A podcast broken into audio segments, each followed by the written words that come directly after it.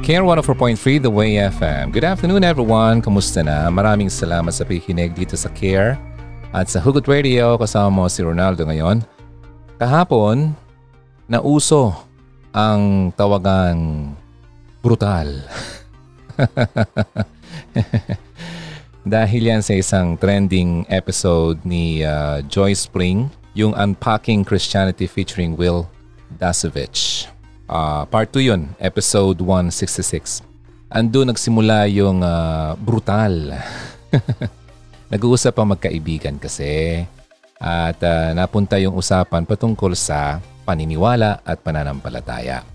Ngayon hindi na natin yan i-discuss dito kasi hindi naman yan ang uh, pag-uusapan natin. But if you want to know more about the, the conversation, muna pakinggan mo yung episode 166 part 2 at pakinggan mo rin yung episode ng Expositors Edition, Brutal nga ba o judgmental ang ipinahayag ng vlogger na si Joy Spring. Kasama yan si uh, Pastor Erich Cortez at uh, Pastor Erwin Amador.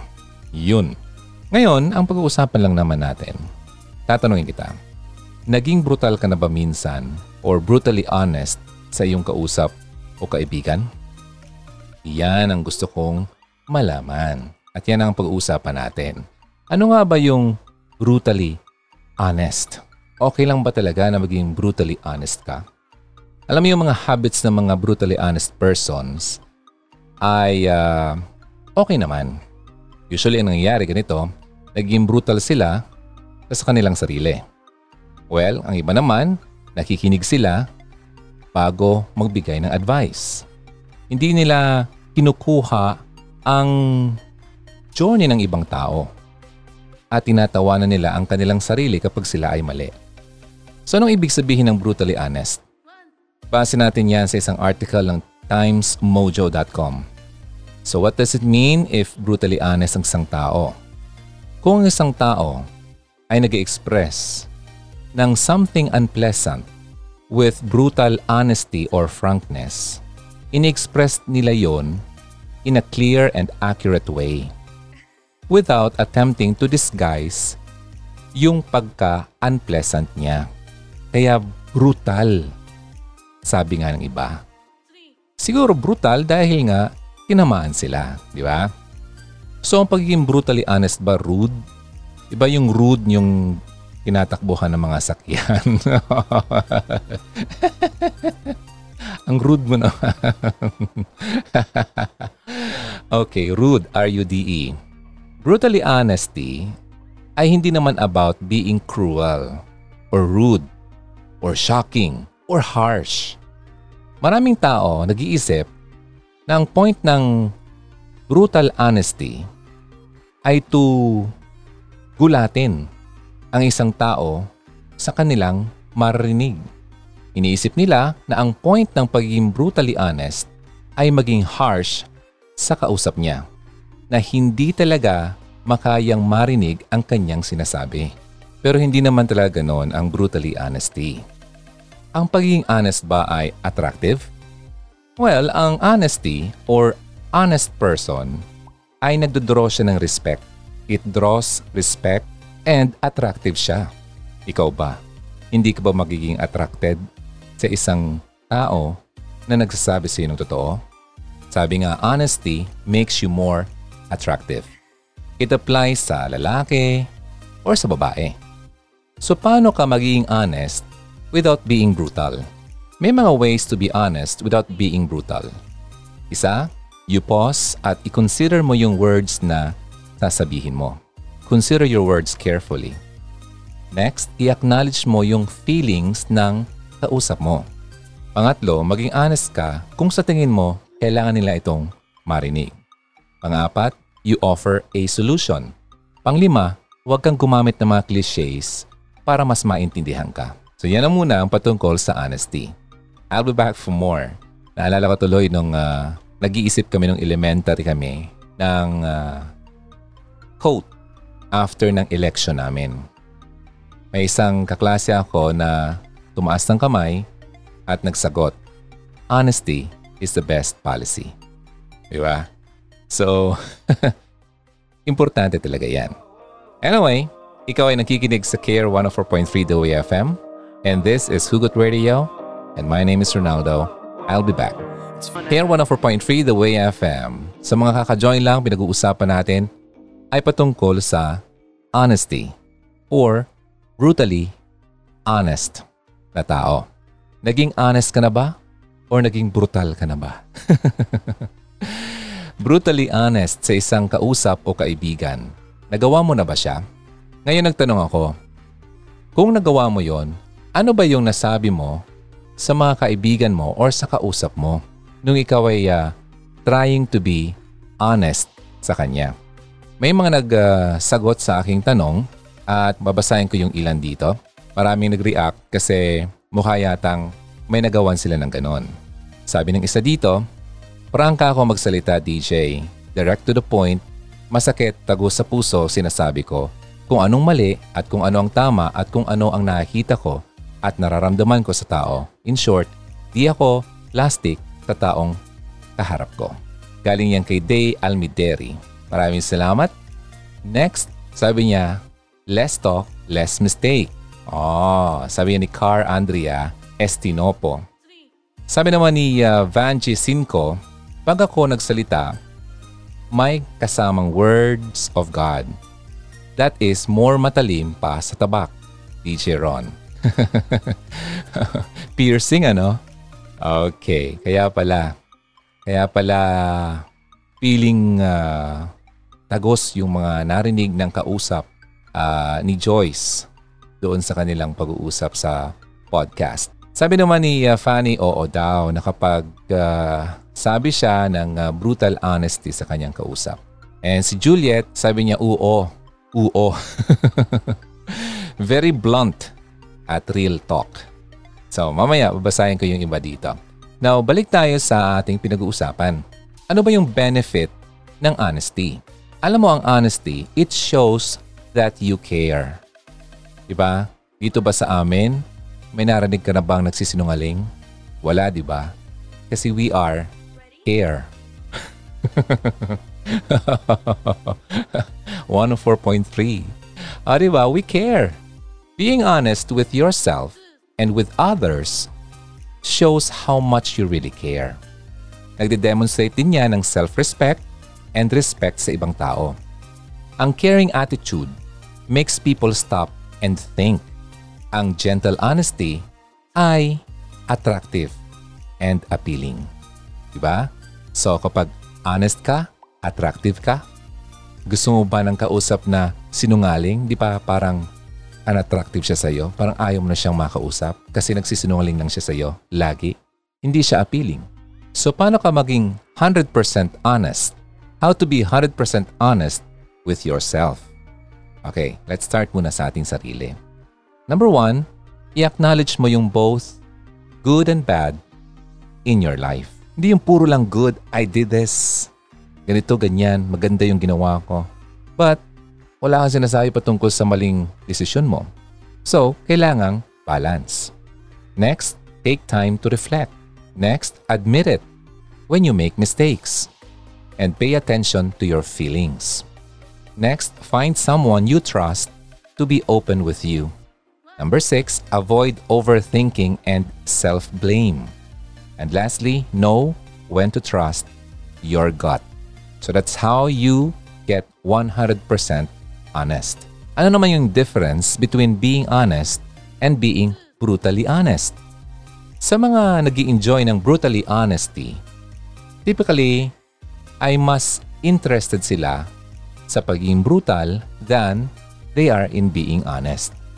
Minsan, yung mga difficult and uncomfortable things, kailangan nating sabihin. At yung honesty in saying them ay napaka-importante. Yung major difference lang naman ng honesty at brutally honest, well, yung honesty can be said with tact. Ano yung tact? Di ba pag uh, sinabihan ka ng isang tao, napaka-tactless naman ito? Anong ibig sabihin? Pag ang isang tao ay tactless, parang hindi siya sensitive, di ba? Basta sabihin lang yung gusto niyang sabihin. Hindi pinag-iisipan ang sinasabi. Di ba? nakaka-hurt, insensitive. Napaka-inconsiderate niya.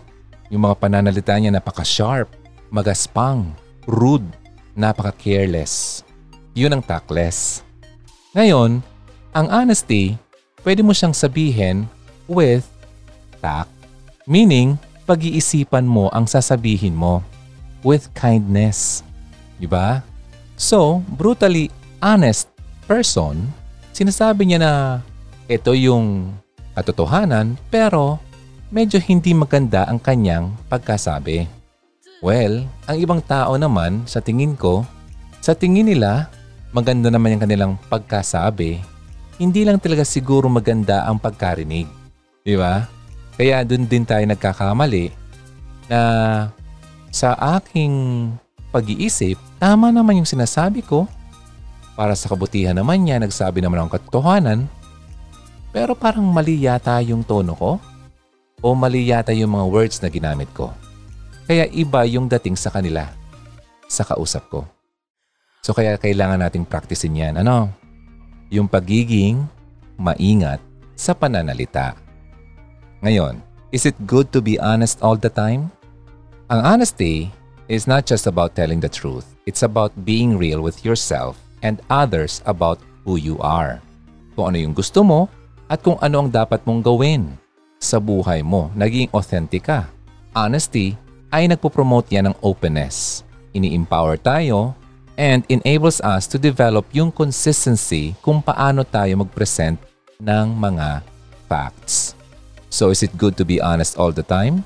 Oo naman. Now, what are the qualities of an honest person? Ang honesty or truthfulness ay ang mukha ng uh, magandang karakter na nagpapakita ng uh, integridad, katotohanan, pagiging straightforward, yung hindi nagsisinungaling at nagchi-cheat nagnanakaw, at kung ano pa.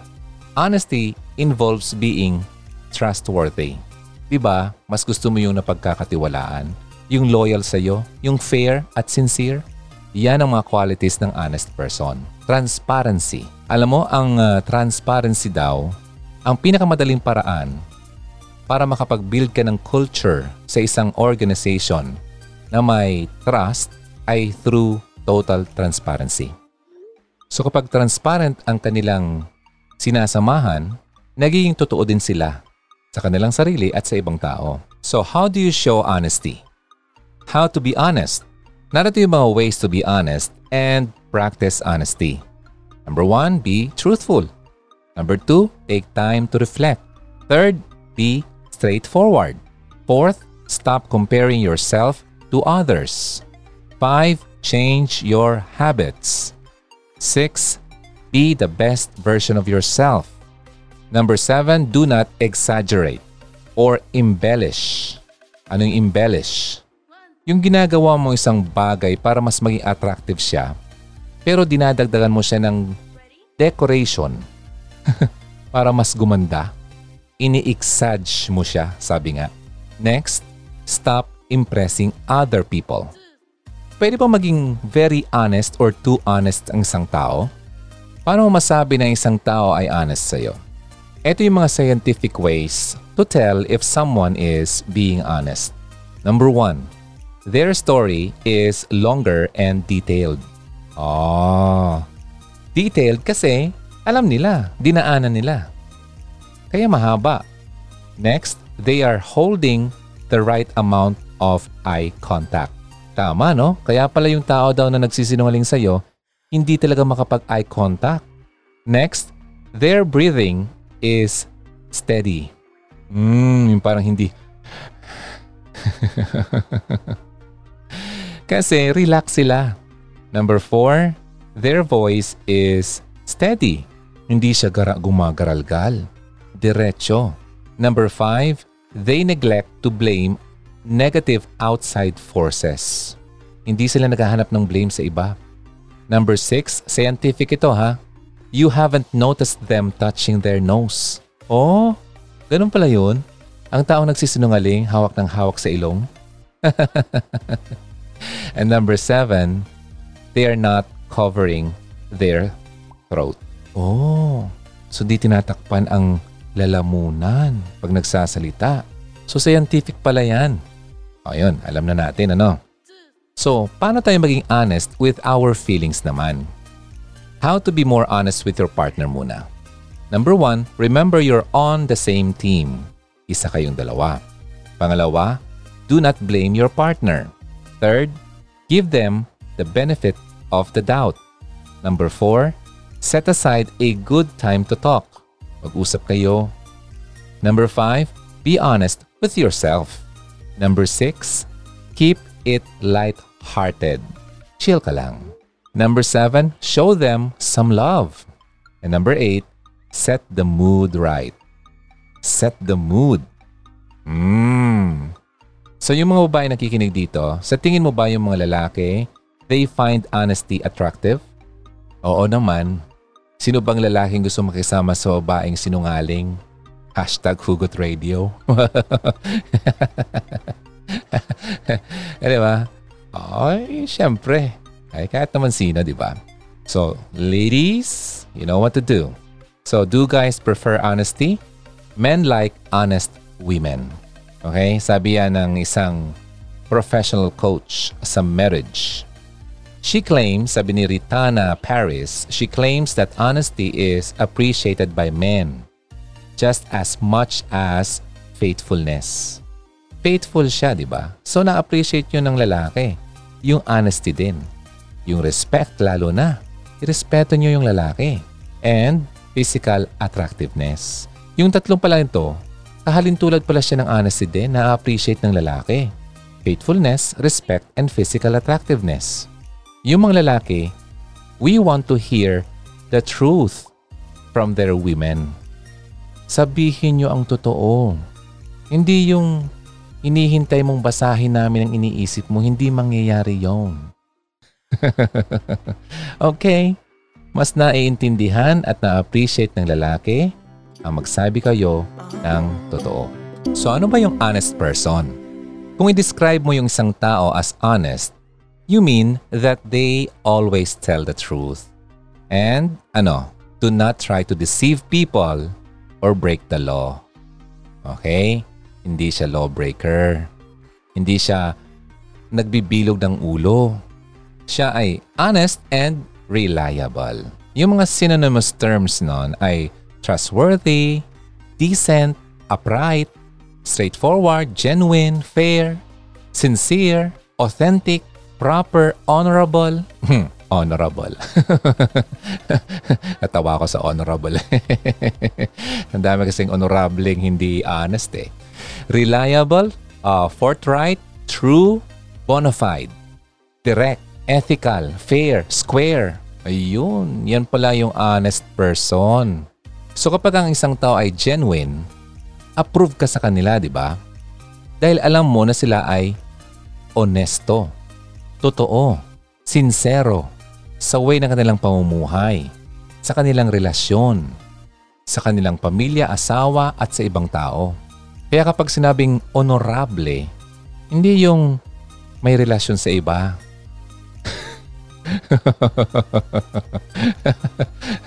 may asawa na si honorable tapos meron pang iba. Oh, so paano masabing honorable siya?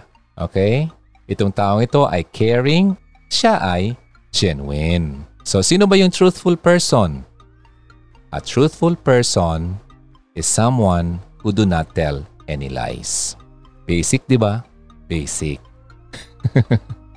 Pero, sa panahon ngayon, mahirap na, no? Mahirap nang sabihin. Kasi, nasanay tayo na makita na okay sila sa kanilang pinapakita, lalo sa social media. But behind the camera, ay um, iba yata ang kanilang ginagawa. Now, sa mga honest naman talaga na tao, ang mahirap lang sa panahon ngayon ay uh, kapag nagsabi ka ng totoo, sasabihin ikaw ay judgmental, self-righteous, brutal.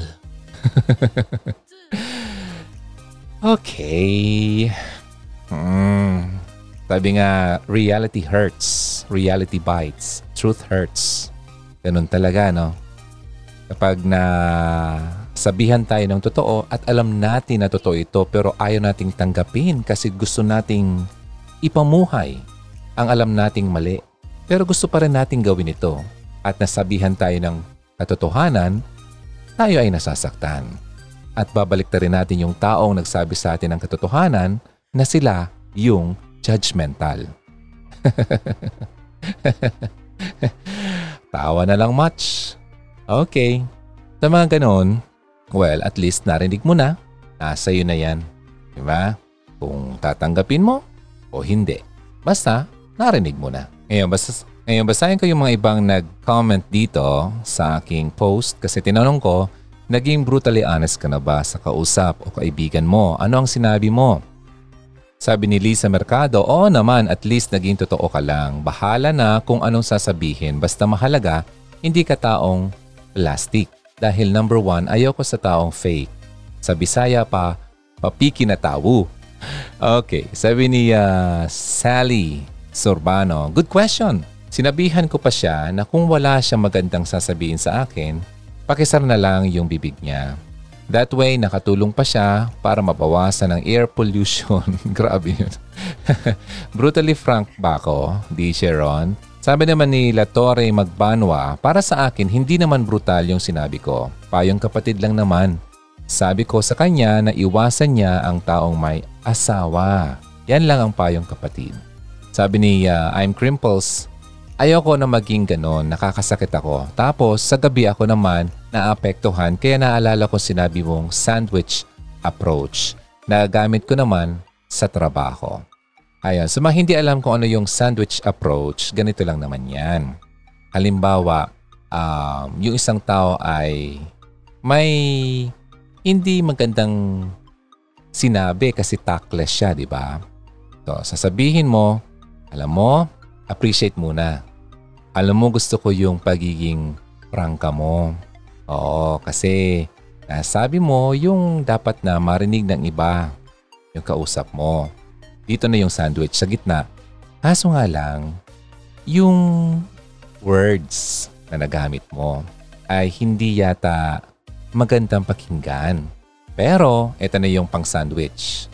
Madali lang naman yan maayos pumili ka na lang ng tamang mga words na gagamitin para hindi naman siya ma-hurt.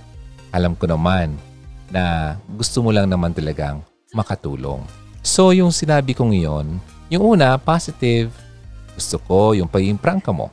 Kaya lang sa gitna, sasabihin mo yung pangit. At tatapusin mo siya ng another magandang sasabihin. Para hindi naman hurting, di ba? Oo, sinabi mo na ganito yung sinabi niya, tactless siya, hindi mo nga siya sinabing tactless talaga directly, di ba? Pero naintindihan niya na may mali siyang ginawa. Yun nga lang, sinandwich mo siya ng dalawang magandang pagkasabi. Di ba? At sabi naman ni Lay G. Silveon, Yes po, dinidiretso ko talaga kung ano ang totoo. Kahit masakit, at least sinabi ko talaga yung katotohanan na wag siyang magsisinungaling po. Mm. And si Maricel Akidan, Hahaha. Yun nga, kung grabe talaga, wala nang magawa kahit ginawa mo yung best, wala pa rin bahala na. Wala pa rin. Bahala na basta sinabi mo ang katotohanan. And lastly, sabi ni Xiaowi, bawasan ang kalandian at nakakasagasa na siya. Oh, makayatang alam ko kung sino sinabihan mo to. okay. So yun, maraming salamat sa mga nagpadala uh, or nag-comment sa aking post. Uh, marami pang naka-follow pero hindi ko na yata mabasa na ngayon. Thank you sa mga nag-react and pakishare na rin if you want. Now, hugs, Karians. Uh, sa mga nakikinig ngayon at sa mga ka-join lang, ang pinag-uusapan natin ay patungkol sa honesty at yung pag pagiging brutally honest. Okay. Now, banggit natin kung gaano ka importante ang pagiging honest. Alam mo yung honesty, alam natin na honesty is truthfulness. Ang honest person ay may habit of making accurate, diba? trustworthy statements about sa buhay, sa kanyang sarili, sa ibang tao, at patungkol sa Diyos. Parang si Joyce Spring, di ba? Naging honest lang naman siya. Ang honest person ay nagrepresent yan ng kanyang sarili just ask kung ano ba talaga siya. At sinasabi niya sa ibang tao yung katotohanan patungkol sa kanyang sarili. Di ba nga eh, sa pinaka-last na post niya, sinasabi niya doon na nagkasala din naman siya. Kasi marami nagkiklaim na siya daw ay napaka self-righteous. So basahin niyo na lang, punta na lang kayo sa kanyang page. Now, honesty ay hindi naman yung expressing lahat ng naiisip mo. Yan yung transparency. Yung tao naman maging honest without being transparent. Kaya lang, walang pwede maging consistently honest without a commitment sa katotohanan. Ang honesty, at times, well, hurt someone's feelings talaga. Pero hindi ibig sabihin na mas preferred dapat natin yung dishonesty. Di ba? Kasi ang dishonesty hindi yan maganda talaga. God does not accept a person who practices deceit. Psalm 101.7 Sabi nga doon, No one who practices deceit shall dwell in my house. No one who utters lies shall continue before my eyes. Wow! At sabi naman sa Jeremiah 9.5, Everyone deceives his neighbor and no one speaks the truth. They have taught their tongue to speak lies they weary themselves committing iniquity. So yung speaking in truth or speaking the truth or being honest o yung honesty, isa siyang marka of healthy human interaction. Ang isang tao na alam ang katotohanan pero for whatever reason, nagsabi pa rin siya ng kasinungalingan pero alam naman niya yung totoo. Anong klasing tao yan? Kaya nga yung mga taong nagkiklaim na alam nila kung sino si Lord pero kinocontradict naman si Lord sa kanilang mga pananalita or nag-refuse sila to follow siya at i-accept yung kanyang mga commands, sila po ay mga sinungaling. May nag-comment nga na siya raw ay isang nananampalataya pero hindi niya gagawin yung ginawa nung host. Kasi sa kanyang pagkakaintindi, lahat naman daw ay pwedeng pumunta doon sa gusto nilang puntahan.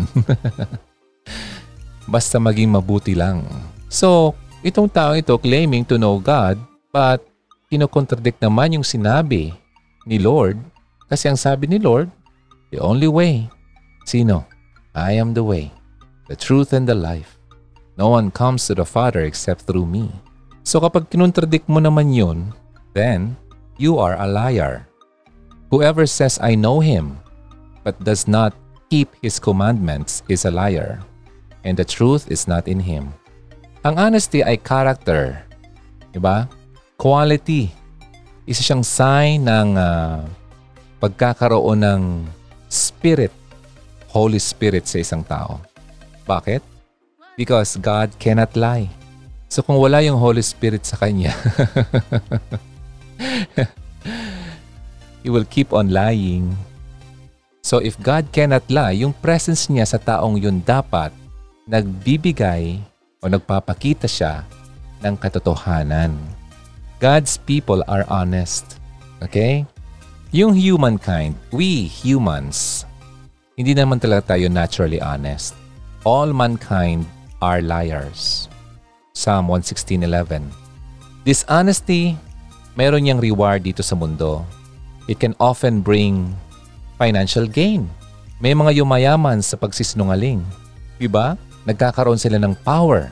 Yan ang mga gain o rewards ng pagiging dishonest dito sa mundo. Pero yung rewards na yan come at a price. Because yung dishonesty leads to more and more wickedness. An evildoer listens to wicked lips, and the liar gives ear to a mischievous tongue. So ang pagsisinungaling para ma-fulfill lang yung worldly desires, it results sa ano, loss of everything ng kung ano mang meron siya, including ng kanyang buhay. Sabi nga sa Revelation 21.8 na basa ko lang. So ibig sabihin daw, yung hell ay pinamumugara ng mga taong sinungaling. Sabi doon, But as for the cowardly, the faithless, the detestable as for murderers and yung sexual immoral, sorcerers, idolaters, and all liars. Their portion will be in the lake that burns with fire and sulfur, which is the second death. See? Grabe no? What good is it for a man to gain the whole world yet forfeit his soul? You want to gain the whole world, so you keep on lying. So ano yung gain mo na makukuha when you do that? You will gain yung worldly rewards but you will forfeit yung soul na mayroon ka. Natakot?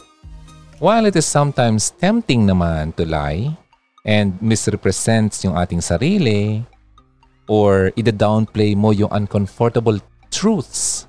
Ayaw mong sabihin ang katotohanan para mag-avoid ka ng conflict. Ayaw mong mabash ng mga tao, ng mga netizens. So, hindi mo na lang sinabi yung katotohanan para i-please yung mga taong nanonood sa iyo. Dishonesty is never good for relationships. Kaya kapag nagsisinungaling na, lagi-lagi ang boyfriend o girlfriend mo, it's never good for your relationship. Yung pagsasabi ng dishonest words in order to avoid conflict is flattery. Pag sinabing flattery, di ba yung ginagamit natin yan para kumain? Flat. Flattery. Joke lang. Pinapatawa lang kita kasi napakaseryoso natin. Ang flattery, yung pagiging excessive and insincere praise. Di ba? Pinipraise ka pero hindi naman sincero. It is given especially to further one's own interest. Kaya ako yung, ayoko yung fina-flatter ako. Ay, ang gwapo-gwapo mo. ang galing-galing mo naman. Parang hindi sila totoo. Feeling ko lang. Kaya ayoko, hindi ako masyadong, ayoko makarinig ng gano'n.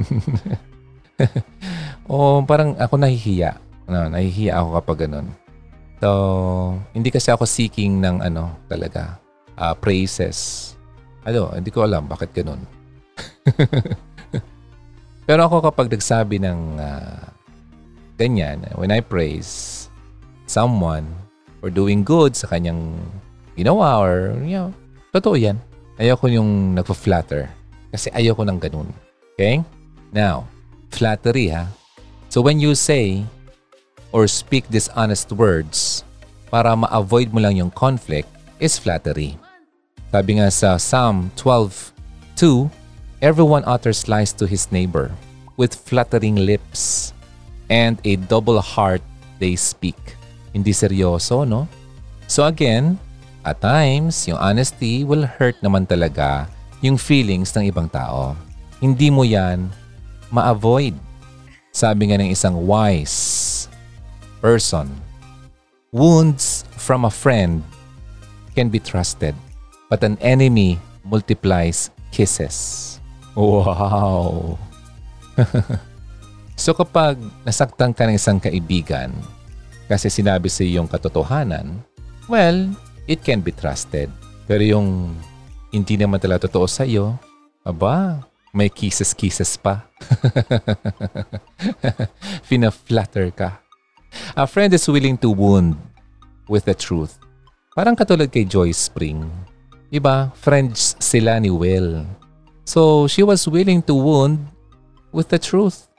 Alam niyang nasaktan si Will sa kanyang sinabi kasi tinanong siya muna nung lalaki.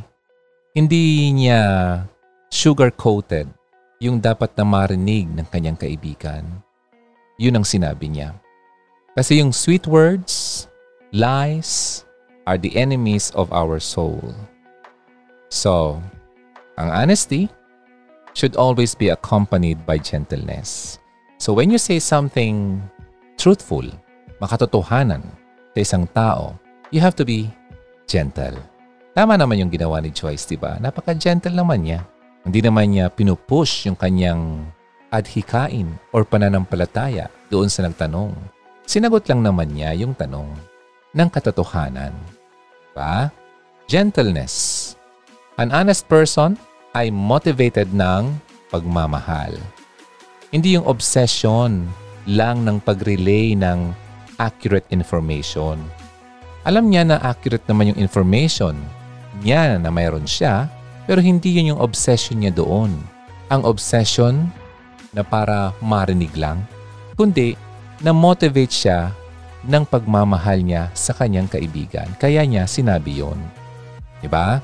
So, above all, yung honest person ay concerned lang naman sa pagkasabi ng katotohanan patungkol sa ano, yung pag-usapan nila, patungkol kay Lord. Diba? Yung spiritual growth ng tao. Sabi nga sa Ephesians 4.29, Let no corrupting talk come out of your mouths, but only such as is good for building up, as fits the occasion, that it may give grace to those who hear. O di ba? Ang ganda.